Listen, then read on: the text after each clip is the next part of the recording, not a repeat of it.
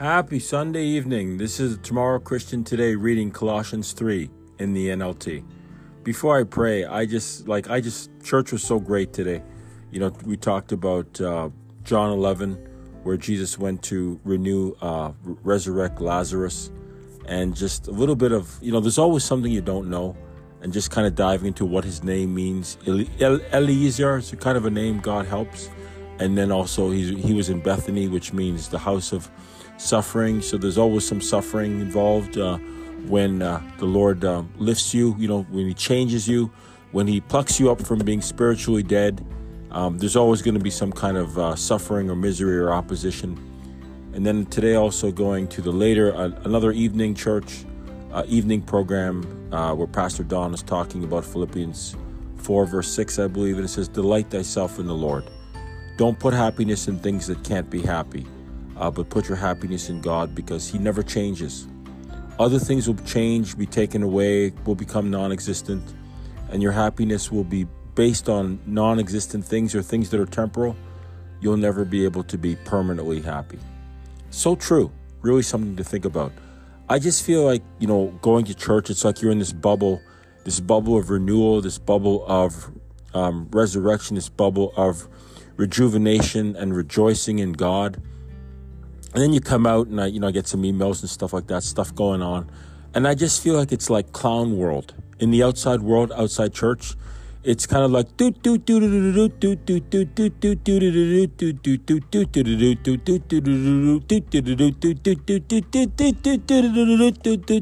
I just hear this music going on in my head like this world has become crazy and and just like a clown it's like a circus there's always kind of some show, some drama, some strife going on. It's true what the Bible says the wicked have no rest.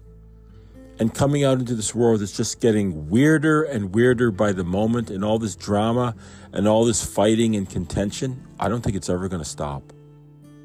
I think church and scripture and Jesus and God and the Holy Spirit and just that rest and that peace, that restfulness that's the only that's the only hope you have of rest. To me, church is the only place you have. Yeah, there'll be there'll be stuff and stuff going on in church too, of course. But at least it's not this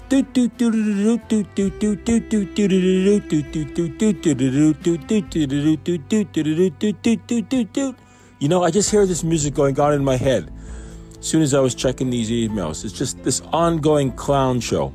Let's pray. Dear Lord, thank you so much for rest. Thank you so much for church. Thank you for your word. Thank you for Jesus. Thank you for giving us rest and stability and something to hold on to. You are our happiness, Lord. We delight in you. We cling to you because you never change, Lord. We lean on your everlasting arms. You never change. Your judgments are never false. Your judgments are never wrong, Lord. You are the eternal, constant permanent source of our happiness and our joy and our promises and our faith, Lord. Just help us to be like iron instead of being flimsy, wet rags. Just help us to be strong in you, Lord, in you and in Christ, and you're in us, Lord. And we just dedicate ourselves to you and we cling to you. We cling, Lord. You are the rock, the rock of Gibraltar, Lord. Thank you for being a pillar and a rock, and we know that we are a pillar in your house. So bless us now as we read your word. Just give us that mental tenacity, that mental passion, that mental happiness, and that delight, Lord, where we delight in you. Thank you, Lord, for being such a good Father and a good God. Amen.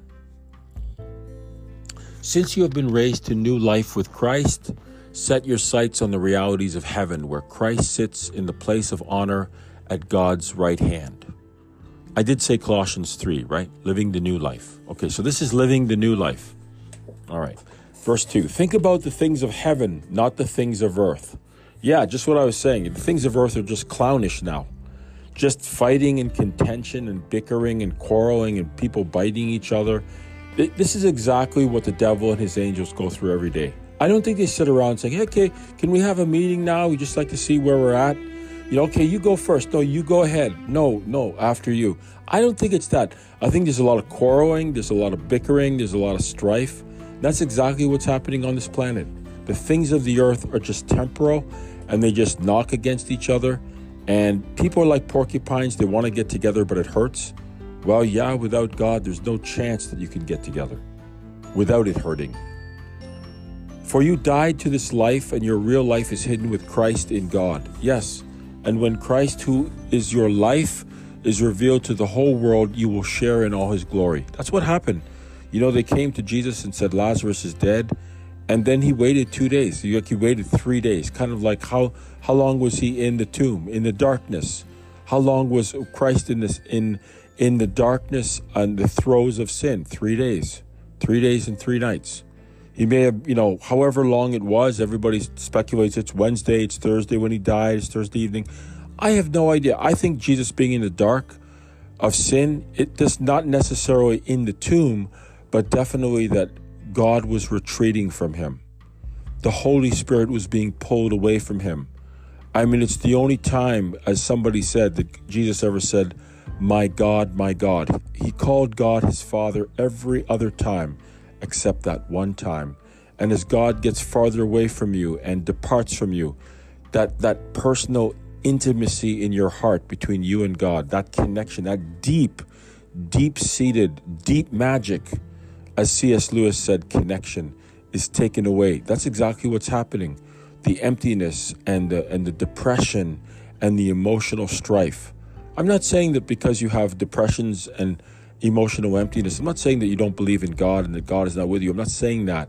I'm just saying there's so much going on uh, these days and it's so easy for God to be taken away that we try to delight in things that are not godly, you know? And the pastor said, You delight. He said the key word is in the Lord. That's the key word. You have to guard your mind and guard your heart because there are things in this world trying to get in. Yeah, I like social media. I like I like to see people talking, but sometimes like all the quarreling and all the bickering and all the negative emotions and all the anger and everything is just building up and it just gets into the tweets and it gets into into the social media and then it becomes antisocial and then you kind of absorb it by reading it and you kind of see the angry words and you see the frustration of the person sending out a tweet or sending out something on Facebook or whatever it is and you kind of absorb the negativity we have to guard our hearts sometimes it's better not to know some things I mean, I, I, saw a video there with people fighting, like they're punching each other, like they're in some kind of restaurant and somebody went crazy and they're punching, and I'm going, yes, this is horrible. This should not be happening. You know, lawlessness and disorder and iniquity is abounding, just like it said in Matthew 24. I don't need to see every tweet, every tweet, and every video that's ever been made where people have it's decayed into an absolute fight. It's just not good for me to know every single thing. I was never meant to. I can't take it. I can't absorb it, and it's just going to bring you bring me down and it's going to bring you down too. And the devil's like, "Yeah, let let everybody see everything now. Let's just let's see how the world is decaying. You don't have a god. There's nobody there. He doesn't care. He wouldn't let this go on." You know he's lying to you, right? You know he's lying to you. He wants to throw every negative video at you on social media so you just spend your time absorbed in watching this, you know, this accident, and you just, you, it's going to bring down your neurons. It's going to bring down your character. It's going to make you so negative and so jaded and so cynical and so hopeless. How can you reach for God? How can you do that? That that's what I that's that's my dime store psychology. It's just not worth seeing everything, right? It says verse verse 4 yes and when christ who is your life is revealed to the whole world you will share in all his glory we're going to share with our savior he's sharing with us. We we serve a transparent god who gives us um, you know to, to share to share in the works to share in the tribu- tribulations you know the glory. You know there's there's responsibilities to being a christian but there's going to be rewards too. So put to death the sinful earthly things lurking within you. Have nothing to do with the sexual immorality, impurity, lust, and evil desires. We have them, it's in us, it's part of our corrupted DNA. And it's what God is trying to pull out of us, to root out of us. But why make it harder by putting yourself in a bad place? You know, don't put yourself in a bad place. I mean, I knew I knew somebody who was trying to quit smoking. She would still hang out with people who smoked. You know, We're trying to get rid of that addiction. We don't want that to be part of our life anymore. Why are you hanging out with people who are not trying to get rid of it so they can blow smoke in your face and you can sort of enjoy it and get a little sort of dose of it? It, it was just really a bad, you know, it was just a bad play. Don't be greedy, for a greedy person is an idolater, worshiping the things of this world. Because of these sins, the anger of God is coming. Oh boy. You used to do these things when your life was still part of this world, but now is the time to get rid of the anger and the rage and the malicious behavior, slander, and dirty language. Isn't that funny how I'm saying all this just before I read this part? I didn't actually remember that this part was here. That's exactly It's time to get rid of it. It may be hard to get rid of it all by keep on witnessing it. It may be on Twitter, it may be on social media that you have. You may want to see it. You may go, oh, this is terrible. I wish this wasn't happening. But if you keep looking at it, you're, you're, you're getting involved. Your brain is going through the stress of this, the adrenaline of this, the anger of this. You know, God is going to. I'm not. I'm not saying you have to be an ostrich either and blind yourself to all the evil in the world. I'm not saying that, but it's like remember something. We're all finite beings. We're all finite. We all have finite energy levels. You can only take so much. Don't lie to each other, for you have stripped off your old sinful nature and all its wicked deeds.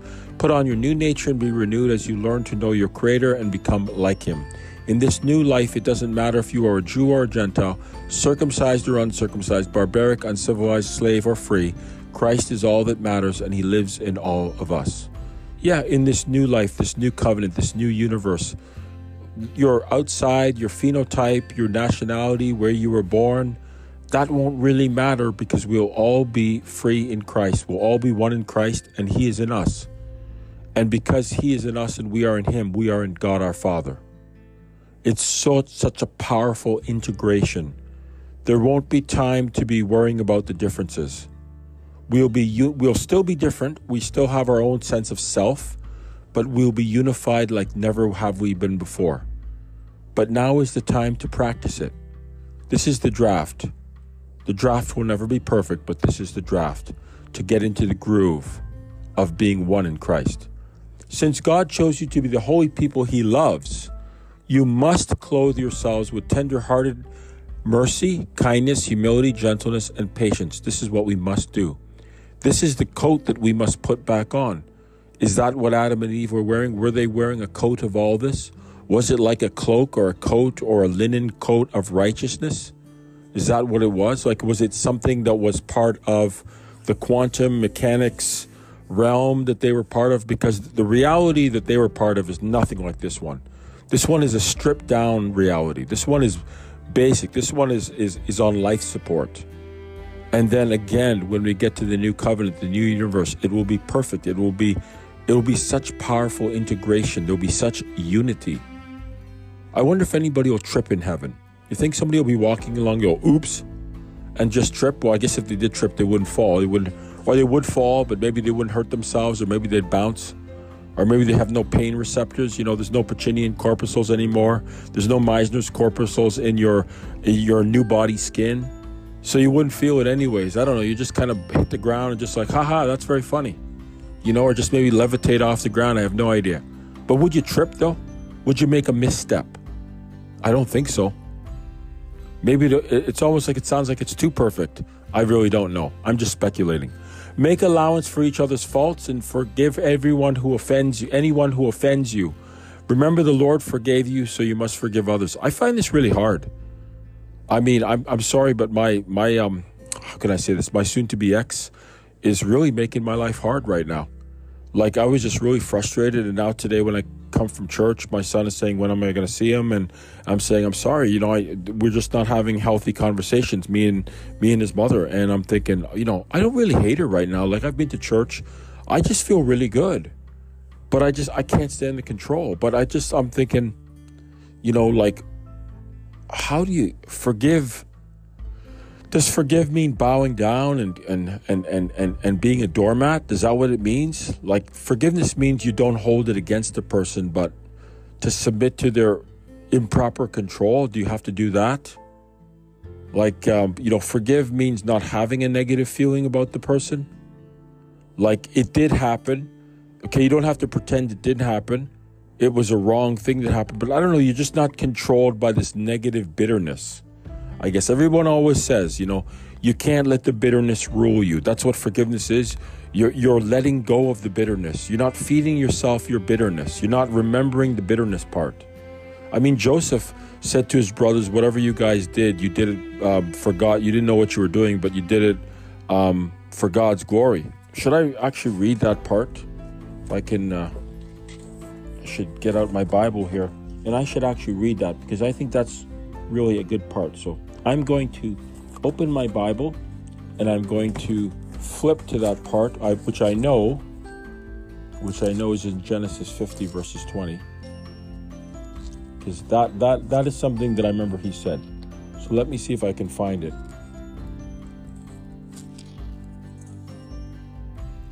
And he says in here, um, As for you, you meant evil against me, but God meant it for good to bring it about that many people should be kept alive as they are today. That sounds like he's forgiving them. You meant it for evil. So he's not saying that it never happened. He's, he's telling them it did happen, but he's saying God's turned it around. Like he doesn't have to be defined by bitterness and negativity. And I I can read these words and I'm I'm convicted, but I will tell you, it's you know, forgiveness is hard, and I think there are people probably out there that have been done way worse too. I mean, Jesus forgave us. We did everything to Jesus on the cross. All of our sins killed him, suffocated him. I don't think Jesus is in heaven right now with bitterness. I, I, I think he looks on us with absolute love and, and devotion, w- wishing for us the very, very best. He's not bitter against us.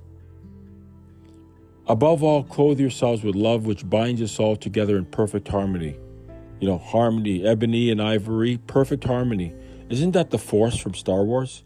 The force that unifies the universe and binds us all together. Like, doesn't that just sound like, you know, Colossians 3 verses verses 14? Like the force that binds us all together. I, I mean, Star Wars to me is a secular version of the gospel. The, the, the Jedi Knights and they're fighting with a light sword, and they've got the Force, and and and and Darth Vader says to Luke, um, "Father and Son ruling the universe." Like that's a secular gospel right there, you know. But it's just amazing how it says the f- love is what binds us all together in perfect harmony. And it's not perfect right now at all. There's a lot of disharmony in the world. There's a lot of anti love. There's a lot of sin. There's a lot of hatred. One day that will be gone. That will be gone. But I think one thing is assured it won't be gone by us. We cannot remove it from ourselves. Only God can take it out of us and yet we still be alive and then get a new universe. We let the thing out of the box. Pandora's box. We let hatred out. We ate the fruit. We didn't trust God. We let it happen.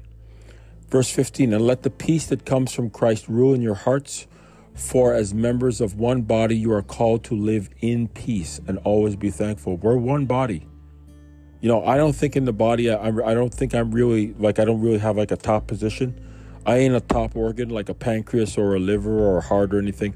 I'm happy to be a peripheral cell, but the body still works together. Let the message about Christ in all its richness fill your lives. I like that word, richness. It's not Sparta, it's richness, it's robustness, it's vitality, it's fullness. You know, I love that. I love that feeling. I want to be rich in the spirit. I want to be full, filled up so that I can't get depressed. I can't be emotionally lonely. I want to be so powerful, like a real Christian Jedi Knight, like just so powerful you know, it's like the like the the power just streams off me. Okay, I've seen too many movies. I get it. But do you know what I mean? Like, yes, I would like to be like Superman and lift cars and fly and, and have big muscles like Arnold used to have. And I would like all that physical power. But what, what I need to get through this life is this spiritual richness, this sort of this spiritual Teflon that, you know, water off a duck's back, that things wouldn't upset me, that I'm not bothered. If somebody somebody does something to me, yes, okay, I can forgive them and I may still be wary of them, but I'm not frustrated and bothered and reliving it in my head like I do. Teach and counsel each other with all the wisdom he gives. Sing psalms and hymns and spiritual songs to God with thankful hearts. And whatever you do or say, do it as a representative of the Lord Jesus, giving thanks through him to God the Father. Isn't it amazing how people don't may not believe in the Lord Jesus, they don't believe in God, and yet they've discovered the principles? Uh, they discovered, you know, the principles of the Redeemer, even if they don't believe in the Redeemer of the principles, like an attitude of gratitude. If you have an attitude of griping, complaining, moaning, do you want to be that person? Do you know what that person is like? Do you want to be married to a person like that? So I guess we don't want to be people like that because there's always people like that. They gripe and complain about everything, and you go, uh huh, sure, uh huh. And you say to yourself, when is this person going to grow up? When is this person? I just hear some of my friends and I like commiserate with them. Sure, man, I understand. Hey, you got to be trying harder. And I'm just thinking, when is this dude going to wake up to the fact that he does, the fact, you know why he's not happy? Because deep, deep down, he doesn't want to be happy. He wants to stay broken. He likes being broken. He likes complaining. It's his joy, uh, ironically enough. Some people just, they have a joy in being joyless. They want to just gripe and complain and they want to share their problems with you and they never want to say, you know what, it's up to me to, to do my part. They don't want to do that at all. This guy came to the church and all of a sudden, you know, he was, you know, his he was unhappy and then he just started saying to me, "Oh, you know, I don't I think people in this church just don't like me because I'm really so outspoken." And I'm thinking, "Yeah, you probably are outspoken." But it was like he was feeding himself this narrative to I, I, it was like he was saying i just don't want to do this anymore but i can't really i can't really say the true reason so i'm to blame it on somebody else the reason the reason that people don't like me in this church is because i'm very outspoken maybe he is outspoken but you know what i never told a dude although i would go uh-huh sure yeah okay i told dude dude you haven't been coming long enough to this church for anybody to know who the heck you are aside from one lady in the church who told him about it, everybody probably forgot about the dude. Like if I were to walk up to people and say, "Hey, this dude, uh, you know, uh, was coming to the church," and I I give the name, people are gonna say, "Uh huh, yeah," and yeah, okay, so they don't even know who the dude is. They probably never even crossed paths with him. When I went to the church today, um, they did an interview with a couple and um, the interviewer came up and said, "You know, I met a man there." And I said, "Oh, hey, nice to meet you. I haven't. I've been going to this church for a long time. How long have you been going here?" The guy says. The guy says to the interviewer, "I've been going here for 25 years." And the guy says, "What?" He says, "Yeah, I always I come in very late, and the side doors. I hear the sermon, and then I slip out just right after the right after the ser- service is over. Like that. The guy who does the slipping out, like he's been." like that to me is I just want to hear the sermon and I don't want to really interact with anybody or do anything. I'm a consumer. I just want to come in, hear the sermon, and then leave. Like the, the interviewer was flabbergasted. He had never seen the dude before. But if uh, but but the guy that he was talking about, I don't know if that dude was in the audience. But I, I wanted to I personally in my head I want to get up and say, dude, you come to a church and you just slip in and slip out is that what you think is Christianity? man, I don't know, man. You you had an accident somewhere where you hit your head really hard because you got a serious degree of cognitive dissonance. That's unbelievable to me. But the, I know people do that. That's fine. They don't want to see anybody. They want to slip in, slip out. Cool. Okay. Anyways, I'm digressing. Wives, submit to your husbands as is fitting for those who belong to the Lord. You can't say that to a covert narcissist today. You can't say that to a woman who's a toxic feminist. Submit to your husbands. They take it as control. And there are some dudes who do control. There are some dudes who may say they're Christian and they're controlling. You're supposed to rule in love. Ephesians 5 22 and 25. I thought I just I just read that somewhere. Yeah, maybe men are supposed to be the leaders, but you're supposed to lead in love, but the wife's supposed to cooperate with her husband. I don't see cooperation going on in the world. I'm sorry. I'm not uh, anti women, I'm pro men, but I'm also pro men and pro women. I'm pro work together in God's hierarchy. Okay? I'm not toxic femininity. I'm not for toxic femininity. I'm not for toxic masculinity either. This world can't seem to agree. It talks about agreeing and working together, but it doesn't really know how to do that. Husbands, love your wives and never treat them harshly. Hey, you, you hear that? That's what God says. That's the hierarchy that God created. You know, when men are trying to be women, are like women, and women are trying to be like men, it doesn't really work, does it?